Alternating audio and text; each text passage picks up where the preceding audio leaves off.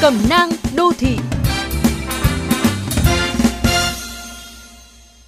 Nhưng thu nhập chẳng đáng là bao.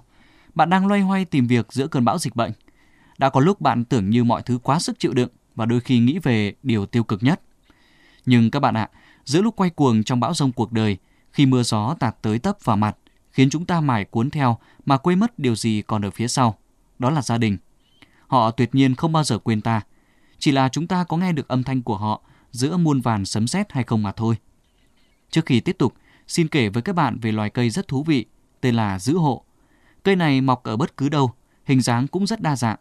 Với người này thì nó giống cây cột điện, với người khác nó lại y chang cột nước cứu hỏa đầu ngõ. Công dụng của loài cây này là giữ hộ chúng ta mọi ưu phiền, buồn chán, lo lắng, áp lực trước khi bạn bước chân vào nhà. Việc của bạn là chạm vào nó, đặt nỗi buồn lên đó. Sáng hôm sau đi làm, nó trả lại nỗi buồn cho bạn với hàm lượng giảm một nửa. Trước cửa nhà ai cũng sẽ có một cây kiểu này. Bạn thử tìm xem.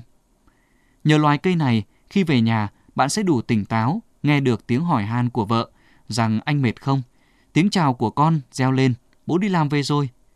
Mà trước giờ bạn không có tâm trí nào để đáp lời do đang mải buồn bã.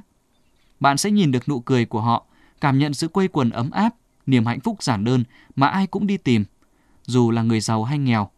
Đó chẳng phải mục đích khiến bạn lao vào bão rông mỗi ngày hay sao? Bạn đang sở hữu nó ngay lúc này, hà cớ chi phải đau khổ.